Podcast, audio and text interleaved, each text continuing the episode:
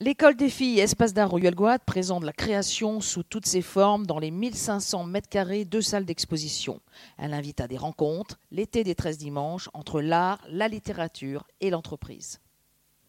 Euh, comment dire, euh, comment dire euh, à partir de, ces galères et à partir de, qui ils sont, comment dire ce qui leur est arrivé je dirais comment ils ont été euh, abîmés. Hein, puisque ces galènes, vous avez des photographies là, un peu plus loin, qui, le montrent au cours de sa vie. Ségalène est un homme qui, a beaucoup fui l'Europe, qui est allé en Marquise, qui est allé en Chine. Ce n'était pas tout à fait un hasard s'il euh, voulait prendre le large. Et puis, en même temps, c'est un homme qui s'est retrouvé euh, prisonnier par la Seconde Guerre mondiale, pas en tant que prisonnier de guerre, mais prisonnier de la guerre, et qu'il s'en est jamais revu. Lui, comme vous le savez, il est mort près d'ici, une mort mystérieuse, qu'on ne va pas élucider, mais en tout cas, euh, on savait par ses lettres qu'il était extrêmement déprimé euh, après ce qu'il avait vécu. Bien entendu, euh, Ethel Soum, elle, elle n'a pas eu l'occasion de dire euh, ce qu'elle a pu vivre euh, du point de vue de l'horreur, mais euh, nous savons tous qu'elle est partie, comme on dit Karima, elle est partie pas pour un pays, elle est partie pour l'extermination. Et je crois que c'est important de mettre sa photographie aussi devant ses écrits, parce que c'est une très belle femme, qu'elle était très fière de son érotisme, et que à juste titre, elle était euh, complètement en vie pendant le peu de temps qui lui a été euh, donné de vivre. Donc, Victor Ségalen et Soum, euh, je les appellerais volontiers les abîmés. Les abîmés, bien sûr, en jouant sur le mot. Et c'est grâce à Karima que Eti Soum est, entré dans ma vie, si j'ose dire. Parce que c'est vrai que tous les deux, nous avons, à deux temps différents, écrit sur elle. Et moi, je, me souviens d'avoir passé une nuit entière à, lire ses écrits. les écrits d'Etil Soum, ce n'est pas simplement un petit volume comme ça. Ça, c'est une compilation. C'est deux compilations. Deux compilations. Une petite compilation et une mini-compilation. Voilà. Et il y a un, très gros volume qui s'appelle Les Écrits, qui a été publié au Seuil et qui euh, m'a bouleversé en tant que thérapeute, psychanalyste, mais pas seulement, bien sûr, dans la mesure où c'était un, document clinique comme il y en a très peu, puisque cette jeune femme, pendant euh, trois ans, va raconter le chaos dans lequel elle est prise. Chaos interne d'abord, chaos par rapport à ce qu'on pourrait appeler banalement une névrose, hein. peut-être euh, un malaise euh, causé par euh, aussi euh, tout ce qui se passait autour d'elle, hein, euh, la guerre. mais bien entendu, ce chaos intérieur a été amplifié par le chaos extérieur et très vite l'occupation de, des Pays-Bas par les nazis et très vite donc la répression qui s'est abattue de façon implacable sur les juifs hollandais. Et donc, ce document clinique c'est une chose très rare dans cette période, dans la mesure où on voit quelqu'un, cette jeune femme, extrêmement jeune, hein, à la trentaine, qui est en train de lutter à l'intérieur pour vivre l'extérieur, pour soutenir l'extérieur. C'est-à-dire qu'elle a, a une conscience extrêmement vive que c'est en travaillant à sa vie intérieure qu'elle va pouvoir soutenir l'immonde, l'immonde dans lequel elle va être de plus en plus plongé et finalement abîmé. C'est immonde, comme vous le savez, les nazis avaient euh, cette euh, ignoble fleur de rhétorique pour l'appeler, puisqu'ils euh, ne nommaient pas les choses, et ça n'est pas un hasard bien sûr, ils ne nommaient pas les choses et ils parlaient de solution finale, ce qui est une fleur de rhétorique litote, hein, une fleur de rhétorique ignoble, en la mesure où bien sûr, solution finale à quel problème est-ce que les juifs sont un problème? Est-ce qu'une partie de l'espèce humaine est un problème? Oui, pour les nazis, oui. indéniablement. Nous aurons l'occasion peut-être d'y revenir. En tout cas, par rapport à cette, euh, destruction des, Juifs d'Europe euh, qui a été systématiquement mise en place par eux, elle est celle qui euh, décide qu'il y a un usage de cette période doit lui permettre de grandir, de grandir et de mûrir, et même de nous transmettre quelque chose. C'est une période très particulière et dont nous sommes les héritiers.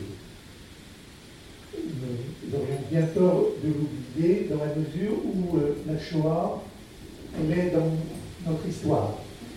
Et ce n'est pas parce que les, les derniers survivants disparaissent aujourd'hui peu à peu que nous qui n'avons pas connu, mais qui avons entendu parler dans nos proches, par d'autres, de ce qui est arrivé à ce moment-là de l'histoire, nous, nous avons à en prendre conscience et à en faire quelque chose. En faire quelque chose, pourquoi? Parce qu'à cette époque très particulière de l'histoire humaine, quelque chose a volé en éclat. Il y a un nouage entre l'humain et l'inhumain qui a volé en éclat. L'humain et l'inhumain, dans l'histoire occidentale, ça s'est noué avec euh, Rome, avec Athènes, avec Jérusalem, avec ces trois villes phares euh, de, la pensée occidentale. Et ça a couru, bon an, mal an, hein, parce qu'il y a eu quand même de très mauvaises années, les années de l'esclavage, les années de la domination coloniale, tout ça c'est européen. Hein. Bon. Mais il y avait ce noir qui impliquait aussi l'humain, l'inhumain et le divin.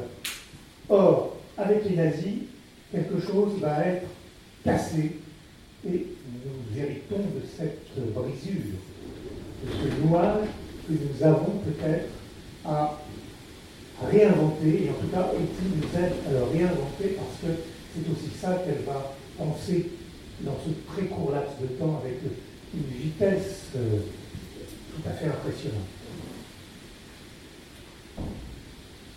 Ce nuage a volé en éclats. Il a volé en éclats en deux temps. Le premier temps, ça a été euh, la Première Guerre mondiale, bien sûr, ça a été connu euh, Ségalène, et qui est un temps qui a surpris tout le monde. Quand on lit euh, Freud, bien sûr, et quand on lit aussi euh, d'autres auteurs du début du XXe siècle, on s'aperçoit qu'ils étaient convaincus que la guerre mondiale, ça n'avait aucun sens, qu'il ne pouvait plus y avoir de guerre dans des pays civilisés comme la France, l'Allemagne, l'Angleterre c'était quelque chose qui ne devait pas arriver, qui ne pouvait pas arriver, à cause du degré de civilisation. Freud a bien précisé que ce degré de civilisation, c'était un mince vernis qui était au-dessus de euh, notre inhumanité, qui fait partie de notre humanité. Mais encore faut-il justement faire avec, et non pas être au service de cette inhumanité. Donc, la Première Guerre mondiale, une boucherie, qui a surpris les hommes civilisés de cette période, et puis qui euh, s'est suivi de, quand même le premier génocide, hein, le génocide arménien, et puis après, bien entendu, la Seconde Guerre mondiale, la Shoah, et ce que ça impliquait, bien sûr, et avant tout pour les Juifs, mais pas seulement pour les Juifs, pour les résistants, pour tous ceux qui ne voulaient pas se plier à cet ordre, cet ordre inhumain que constituait euh, le nazisme et le fascisme en général. Et Tilso, vous le savez, ça a été euh, dit par Karima, est dans une période où finalement elle attend. Elle attend la fin. Elle attend d'une part à Amsterdam et elle attend ensuite dans le camp de regroupement de Westerbork, convaincu que cette attente ne va pas bien se terminer. Et quand euh, cette attente se termine, quand elle décide d'être solidaire de son peuple, de son peuple juif, quand elle considère que son destin, son destin singulier, ce destin qu'on lui a volé, ce destin en même temps est un destin de masse, et ça c'est une expression utilise Et là, cette expression, elle forge cette expression destin de masse. Massen Schicksal en allemand. Destin de masse, ça veut dire qu'à cette période de l'histoire des hommes, vous n'avez pas simplement un destin singulier, vous êtes aussi pris dans un destin de masse. Et vous ne pouvez pas vous isoler, vous ne pouvez pas vous retrancher, vous ne pouvez pas fuir. Et vous devez trouver une forme d'accord avec ce destin de masse qui vous emporte parce que vous faites partie de la masse et votre destin personnel à vous. C'est ça aussi qu'elle va tenter non seulement de relater, mais aussi euh, de, nous aider à penser, puisque au fond, ça n'est pas un hasard si euh, la question de la dignité humaine qui a donné l'occasion euh, d'un livre, la question se pose tout particulièrement après la Seconde Guerre mondiale. C'est dans la Déclaration universelle des droits de l'homme, après la Seconde Guerre mondiale, que la notion de dignité humaine est à l'intérieur de cette Déclaration universelle des droits de l'homme. Et c'est une notion extrêmement compliquée qui n'est évidemment pas simplement une notion juridique, même si c'est très important, c'est une notion qui implique une question. Qu'est-ce que c'est que la dignité d'un homme? Alors qu'on a l'impression que l'homme, c'est une marchandise et que ça ne vaut pas grand-chose. Et que ça peut peupler, bien sûr, le cimetière qui est devenu la Méditerranée jour après jour. Au fond, ça ressemble à ce que les Allemands, nazis, voulaient aussi. Quand les Allemands dénaturaient la langue allemande en appelant les hommes, non pas des hommes, mais des pièces, Stück, des Stück, vous trouvez tout ça dans le film de Lanzmann, dans, la Shoah, bien sûr.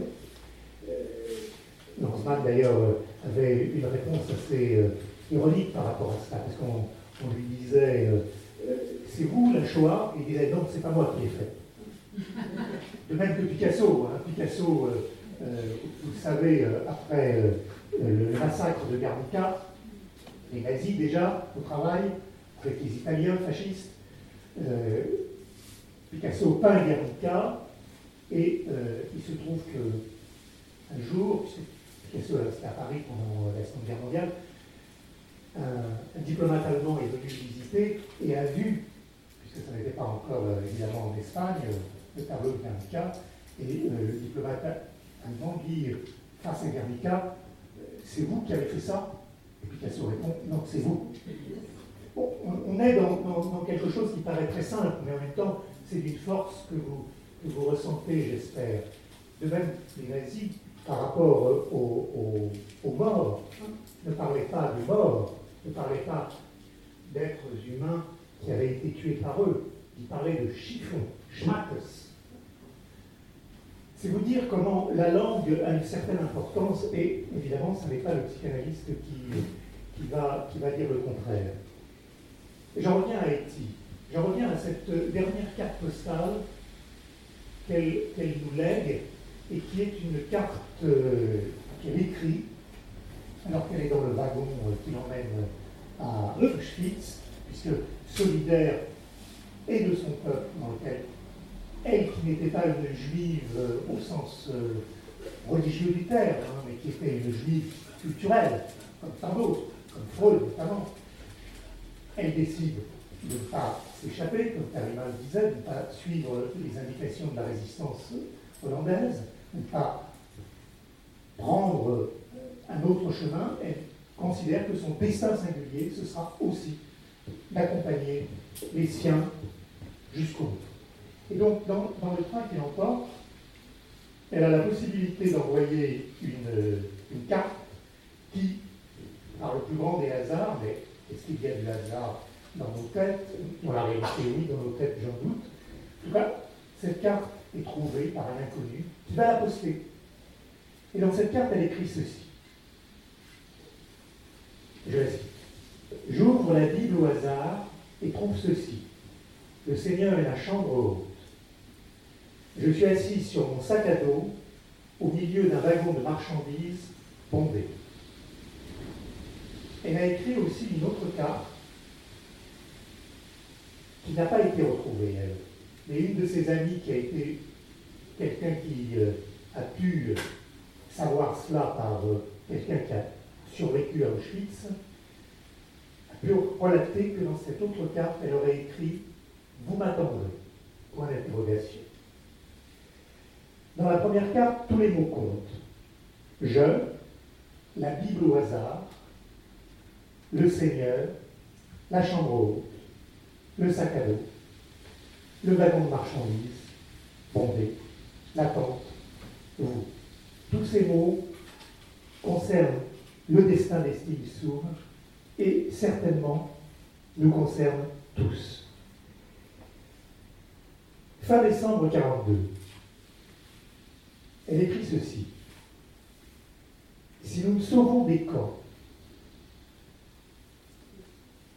si nous sauvons des camps, où qu'ils se trouvent, que notre peau et rien d'autre, cela ne suffira pas. Ce qui importe en effet, ce n'est pas de rester en vie coûte que coûte, mais la façon de rester en vie. Et elle ajoute d'ailleurs, toujours dans la même euh, lettre, il me semble parfois que toute situation nouvelle, qu'elle soit meilleure ou pire, comporte en soi la possibilité d'enrichir l'homme de nouvelles clartés. Vous voyez le type de recul qu'elle prend par rapport à l'immonde.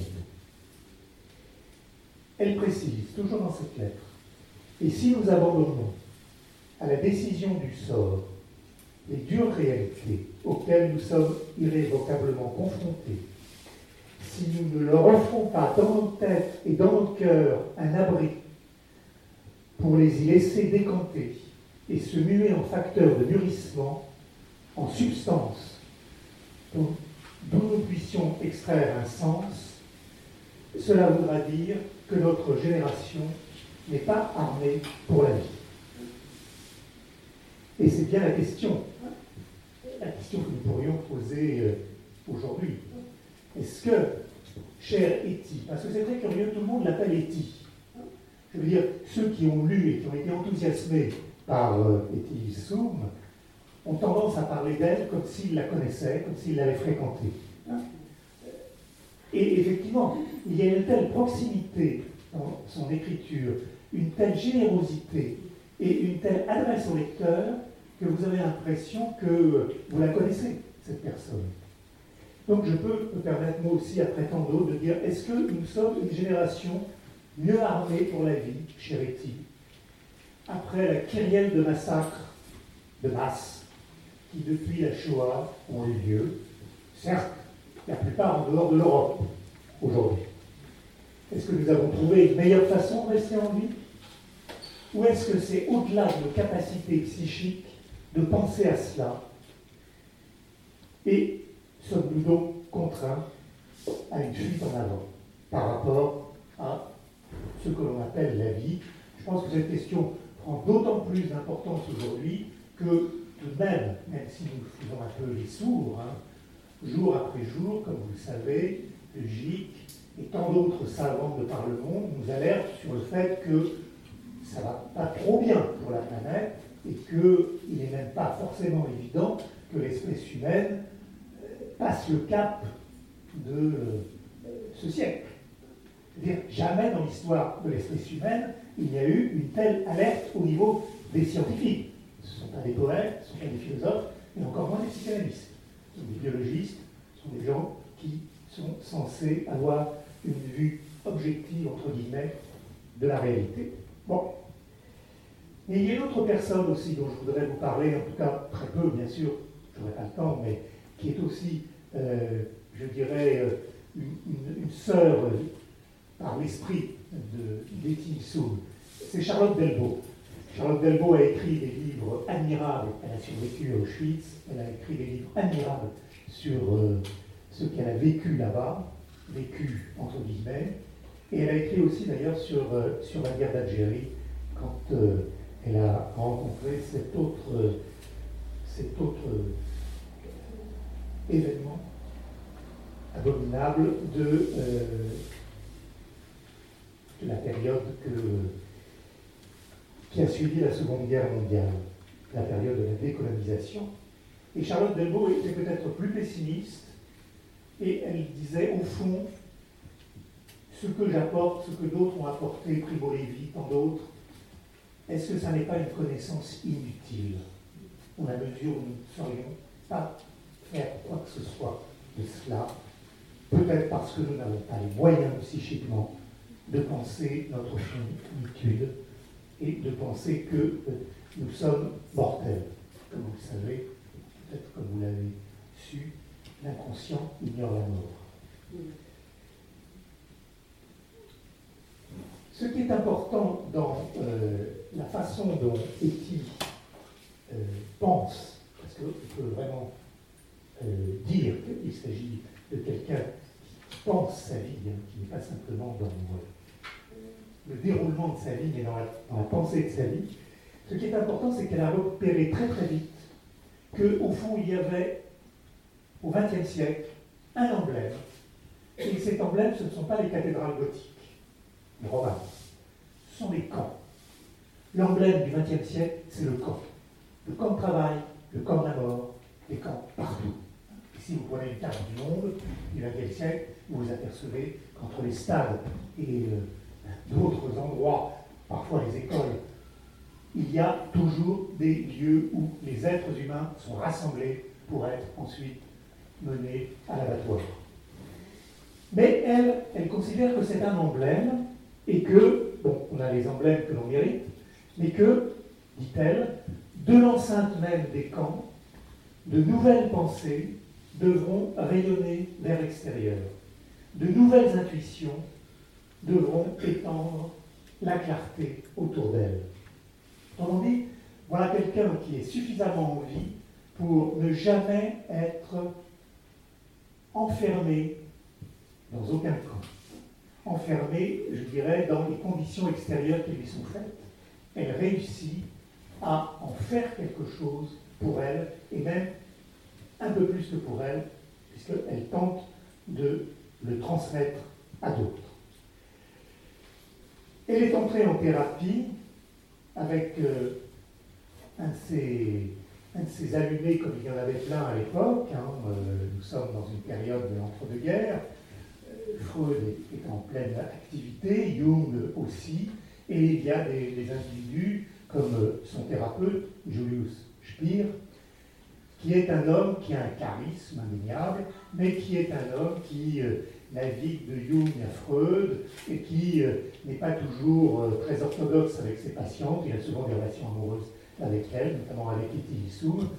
Et en même temps, c'est un homme qui a euh, un, sens clinique tout à fait impressionnant, d'autres que Kitty ont pu, en témoigner. Et il va lui permettre non seulement d'avoir accès à sa vie psychique, à sa réalité psychique, mais aussi de se rendre compte qu'elle porte en elle ce que moi j'appelle une réalité spirituelle. Qu'est-ce que ça veut dire une réalité spirituelle? Dans la perspective euh, psychanalytique, dans la perspective de Freud, qui est ma perspective, je suis freudien, euh, Freud distingue dans l'être humain deux dimensions. Une dimension externe et une dimension interne. C'est-à-dire que nous avons affaire en tant qu'être humain. Nous sommes, chacun d'entre nous est un être en deux. En deux, pourquoi? Parce que nous avons affaire à la réalité externe, celle qui consiste à, prendre ce verre, par exemple, ou à vous parler en ce moment. Et puis, il y a cette réalité matérielle à laquelle nous sommes confrontés. Et puis il y a cette réalité intérieure, cette réalité psychique qui est ce qui passe par la tête dans le moment même où je vous parle, ce que vous, vous avez alors que vous êtes dans votre tête, dans votre vie intérieure, alors que vous êtes en train d'écouter euh, le conférencier. Et ces deux réalités qui, sont, qui cohabitent en nous ne sont pas dans une, euh, je dirais, fluidité l'une par rapport à l'autre il y a une réalité et une autre réalité, et très souvent, comme vous l'avez constaté dans votre vie quotidienne, euh, notre réalité psychique vient entraver notre façon de vivre et nous ne réussissons pas, par exemple, les projets que, nous avons, euh, ou l'inverse, la réalité matérielle vient perturber notre réalité psychique, par exemple, à l'occasion de tel ou tel euh, deuil, nous sommes plongés dans une profonde dépression, voire mélancolie, enfin quelque chose qui n'est pas simplement de la tristesse. J'ajouterai à cela, en m'aidant de, Freud, bien sûr, euh, mais pas seulement, euh, qu'il y a pour un certain nombre euh, d'individus, et ça précisément peut-être l'expérience du vivant le permet, quand on est du côté de, l'écoute, et aussi quand on a été soi-même analysant, il y a la présence d'une réalité spirituelle. La réalité spirituelle n'est pas une réalité au sens d'une croyance.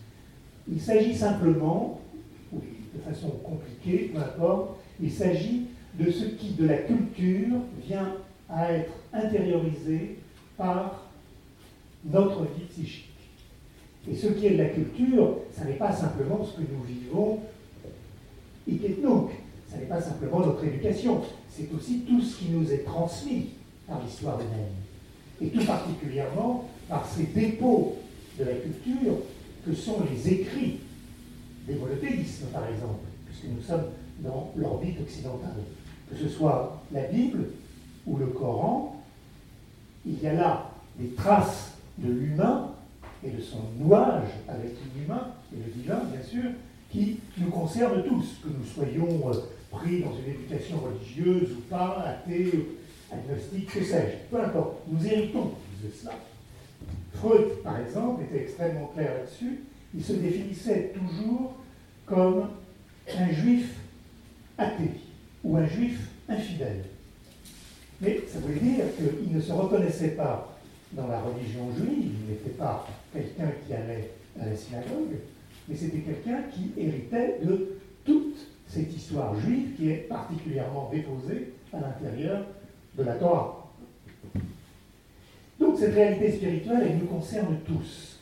Nous y avons accès ou pas, ça c'est une décision qui euh, concerne chacun, mais je crois qu'il n'est pas du tout euh, anodin de voir combien des individus qui justement euh, entrent dans un travail thérapeutique, analytique, et qui donc, à travers leurs paroles, prennent une autre conscience d'eux-mêmes, conscience souvent dérangeante.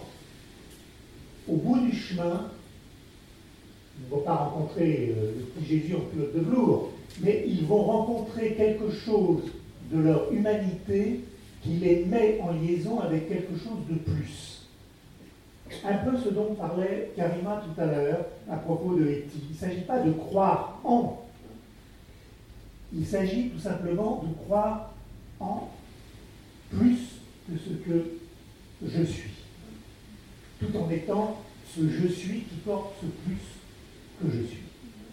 Et je crois qu'elle elle est tout à fait, elle est tout à fait à même de nous démontrer à travers ses écrits, parce que constamment, son chemin la met sur, euh, cette, euh, cette piste-là qui va la, la conduire à son Dieu, et je dis bien son Dieu.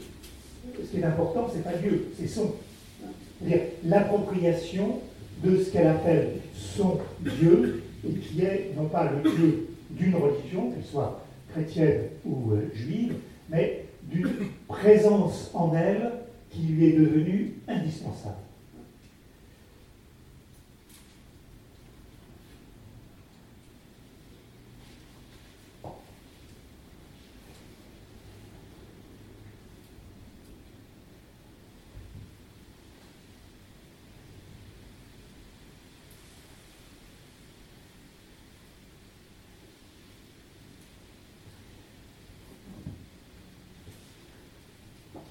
Description que Etil Soum va donner de son acceptation du destin de masse qui lui est infligé par euh, les nazis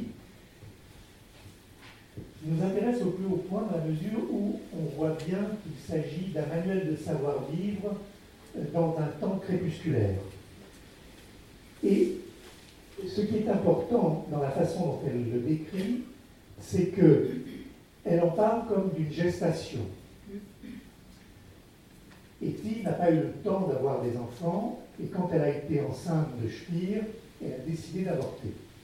Ce qu'on ne trouve pas, c'est pour ça que ses écrits sont précieux, parce que tout ça est dans euh, le volume euh, de ses écrits, mais malheureusement, les, compilations euh, font disparaître un peu la personnalité extrêmement complexe de, de pour ne garder que, le côté un peu idéal de la personne. Elle écrit ceci, par exemple, à propos justement de ce qui se passe en elle. Quelque chose se développe en toi. Tu glisses une fois de plus un regard à l'intérieur de toi-même, et voilà que quelque chose est arrivé à terme.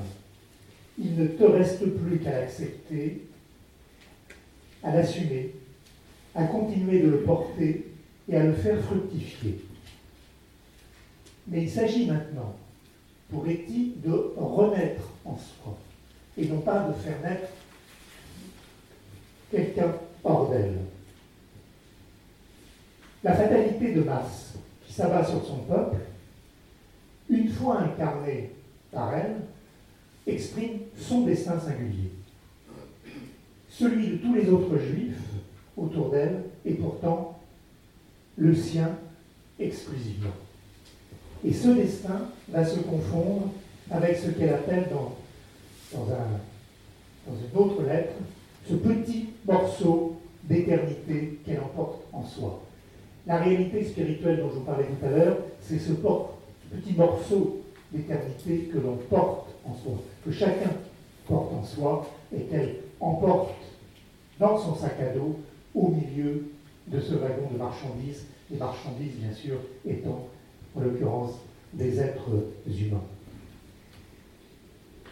Autrement dit, elle est parvenue à un désir de l'humain chez l'homme, parce qu'au fond, l'homme n'est pas spontanément humain, il est humain et inhumain.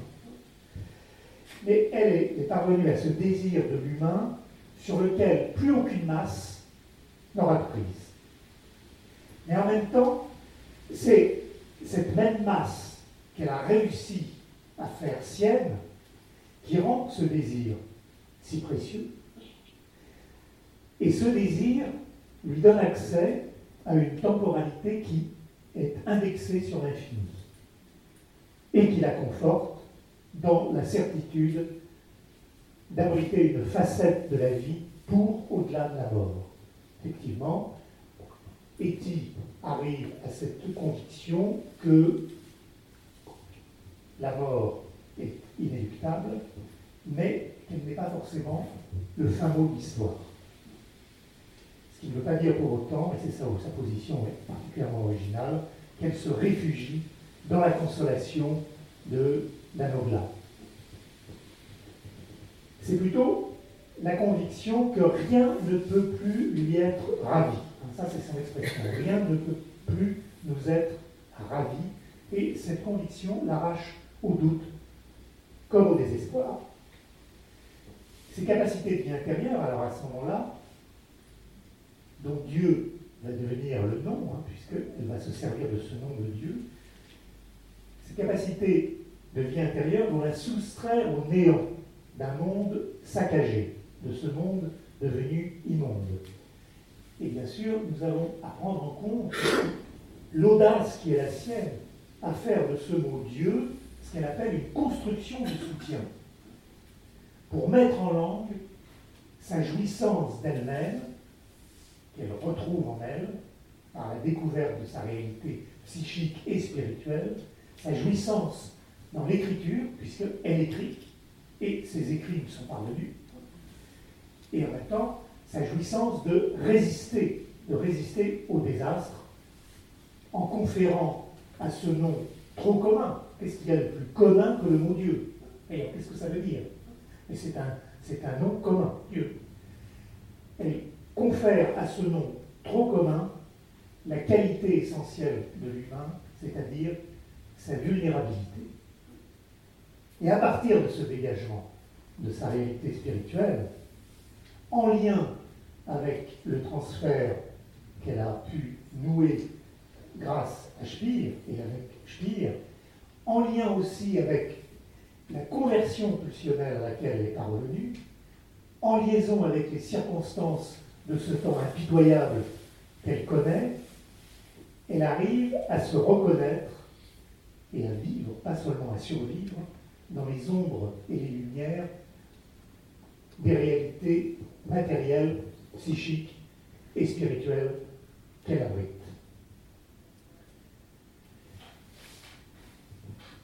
Une vie surabondante à ce moment-là, j'aime belle, une vie à soi qu'elle choisit d'appeler Dieu et qu'elle qualifie d'un son comme un son originel et primitif. Et c'est sur ces nouveaux fondements qu'elle va construire cette chambre haute dont elle parle dans euh, sa, dernière, euh, sa dernière lettre, sa dernière carte. Cette chambre haute, euh, on ne l'a jamais retrouvée hein, dans la Bible.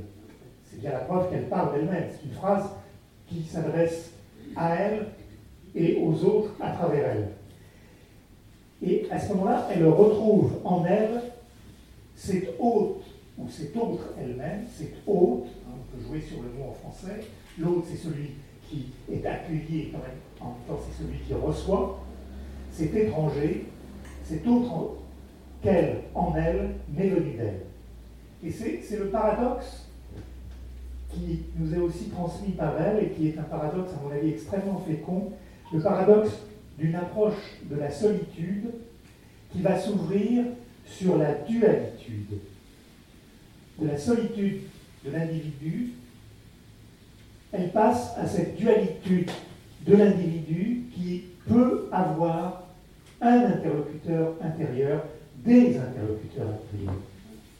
Et l'on retrouve bien sûr euh, cela, euh, par exemple, chez d'autres. Hein, euh, ça n'est pas simplement quelque chose que, qui crée, c'est quelque chose qui n'a pas forcément été aussi remarqué avant elle, mais par exemple, si vous prenez l'histoire de Freud, hein, qui n'était évidemment pas un, homme religieux, mais vous voyez que toute sa vie, il a un interlocuteur intérieur qui est Moïse. Toute sa vie, Freud sera dans une sorte de dialogue ou de dualité avec celui qu'il appellera l'homme Moïse. Ou par exemple, quelqu'un que j'aime beaucoup aussi, Lou Andreas Salomé, qui est une des premières femmes à avoir euh, travaillé avec Freud hein, et, avoir été admirée par Freud. Hein.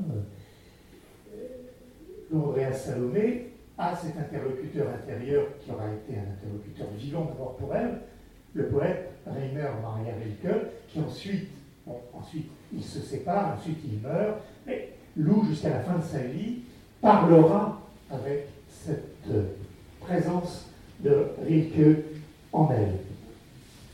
Donc dualitude. Dualitude qui est le ressort de cette expérience intérieure à laquelle Eti convie son lecteur.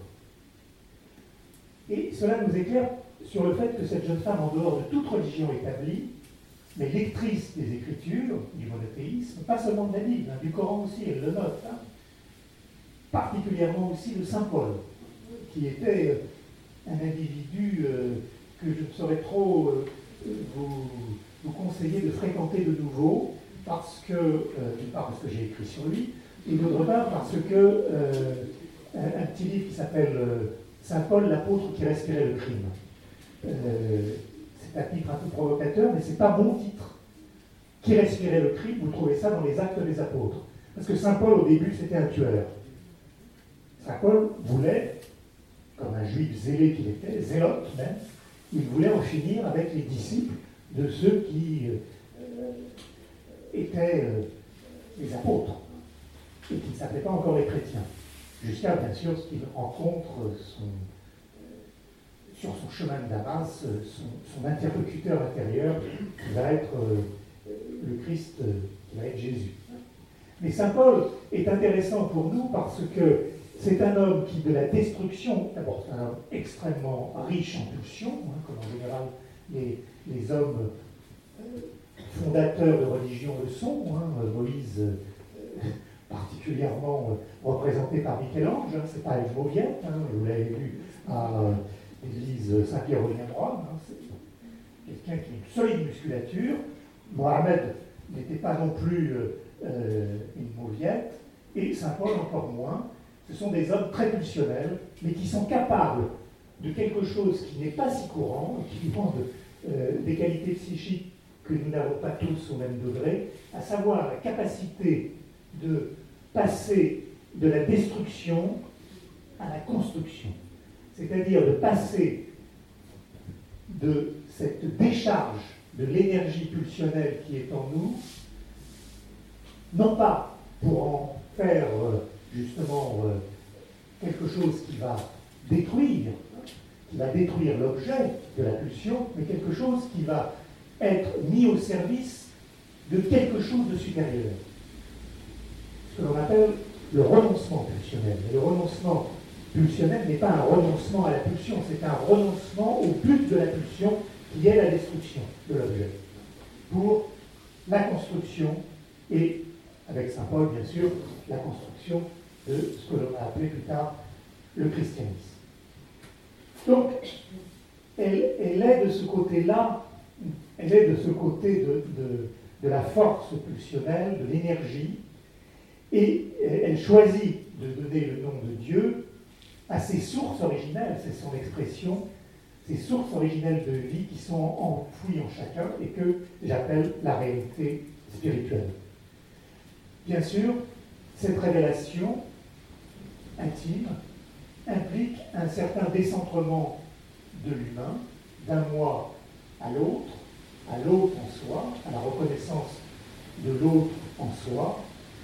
Et on n'est pas très loin justement de ce que l'on trouve dans les écrits euh, des, monothéismes, tout particulièrement, euh, je pense au Cantique des Cantiques, où vous avez un dialogue entre l'aimé et l'amant, ou l'amante, qui est euh, justement ce type de dialogue intérieur que l'on peut prêter à Haïti avec elle-même en liaison avec les autres, à l'extérieur de soi et avec l'autre en soi. Jour après jour, dans son journal, elle va y revenir. Et elle décrit cela comme une jouissance. Et qui, ça n'est pas une personne triste hein, ou euh, morose. C'est vraiment quelqu'un qui euh, une capacité, une vitalité euh, de, chat, pour reprendre une expression de Dostoevsky, une vitalité de chat de chaque Elle écrit ceci. C'est peut-être l'expression la plus parfaite de mon sentiment de la vie. Je repose en moi-même. Et ce moi-même, cette couche la plus profonde et la plus riche où je repose, je l'appelle Dieu. Vous voyez nous sommes très loin d'un Dieu des croyances.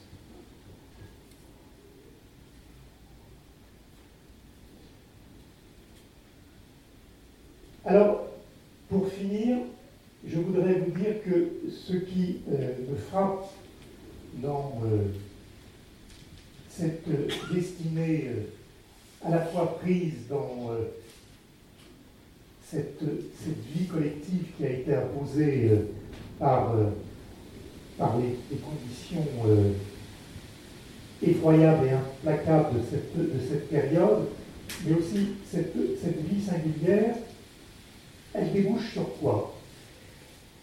Elle débouche sur deux acquis qui me semblent quelque chose que les écrits de nous donnent à, penser, à méditer, à reprendre, à remâcher, je dirais, parce que je crois qu'il y, a, je ne sais pas, vous l'aurez compris, une, grande sensualité et que nous ne sommes pas simplement du côté des concepts, nous sommes du côté du, sensible, ou, comment l'intelligible est, et façonnée par, le sensible de, cette, vie de femme.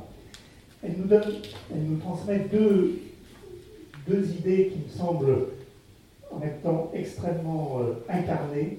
L'idée de la nudité de l'être humain. L'être humain, c'est quelqu'un de nu. D'abord, il apparaît comme tel à l'orée de la vie, et vous le savez tous, euh, sans quelqu'un qui s'occupe de lui, il meurt.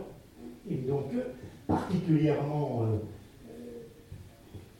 dans la dépendance par rapport à l'autre, et dans une nudité qui, euh, demande à être soignée, au, sens d'aimer, de, de, de et, de quelqu'un qui serait attentif à cette vie. Donc nudité qui ensuite, au fil des ans, est une nudité qui va être recouverte. Nous ne pouvons pas nous promener tout nus, hein, euh, ni physiquement, ni euh, psychiquement. Et il y a bien sûr ces peaux dont nous sommes revêtus. Là aussi, on n'est pas très loin du, du récit de la Genèse, hein, quand Adam se reconnaît comme nu après évidemment euh, avoir euh, transgressé euh, la loi divine. Et cette nudité, elle va se recouvrir, bien sûr, la peau d'abord, qui est notre premier vêtement, et ensuite tous les autres, avec évidemment les dommages collatéraux qui peuvent arriver, à savoir que notre, notre vêtement, ce qui nous empêche de vivre notre nudité, peut très bien devenir une écorce ou une carapace, enfin quelque chose qui va nous étouffer et euh, étouffer les potentialités de l'être à nu. Elle, elle nous rend cette nudité par son écriture, par son expérience, et aussi cette deuxième notion qui paraît décisive, la vulnérabilité. L'être humain, ça n'est pas euh, autre chose qu'un être vulnérable, c'est-à-dire quelqu'un qui, peut être touché et qui, justement, à moins qu'il soit un grand brûlé de la vie, peut accepter d'être touché par les autres et d'être touché par soi-même. De longues années de, pratique euh, m'ont enseigné, euh, et j'en remercie euh, tous mes patients, qu'il y a peu de chances d'aimer qui que ce soit si on ne s'aime pas d'abord soi-même. Parce qu'on ne peut pas demander à l'autre de vous aimer si vous ne vous aimez pas, de vous aimer en plus, de vous aimer à votre place. Si vous le faites, vous chargez la barque et la barque chevillera. L'amour suppose que l'on s'aime soi-même pour aimer quelqu'un d'autre. Cette vulnérabilité, c'est ce qu'elle appelle, et elle, elle est tout à fait euh, par rapport à ça, c'est ce qu'elle appelle son érotisme. Mais elle ne, dit pas simplement son érotisme, elle appelle ça son érotisme raffiné. Autrement dit, nous ne sommes pas du côté d'une petite euh, jeune fille naïve. On est du côté de quelqu'un qui, euh, en trois ans, euh, arrive à une conception de la vie qui est étonnante et qui, témoigne de ce que parfois les circonstances extérieures peuvent nous rendre comme service, même quand elles sont abominables, comme celles qu'elle a pu connaître. Et je voudrais terminer sur euh, un poème qui est plus euh, une prière d'ailleurs, un poème de Charlotte Delbo, dont je vous parlais brièvement, et qui s'appelle Prière aux vivants pour leur pardonner d'être vivants. C'est une prière que, bien sûr, Charlotte Delbo a pu euh, écrire après avoir euh, subi l'innommable. Elle écrit ceci. Je vous en supplie, faites quelque chose. Apprenez un pas de danse, quelque chose qui vous justifie, qui vous donne le droit d'être habillé de votre peau, de votre poil. Apprenez à marcher, à rire, parce que ce serait trop bête à la fin, que tant soit mort et que vous viviez sans rien faire de votre vie.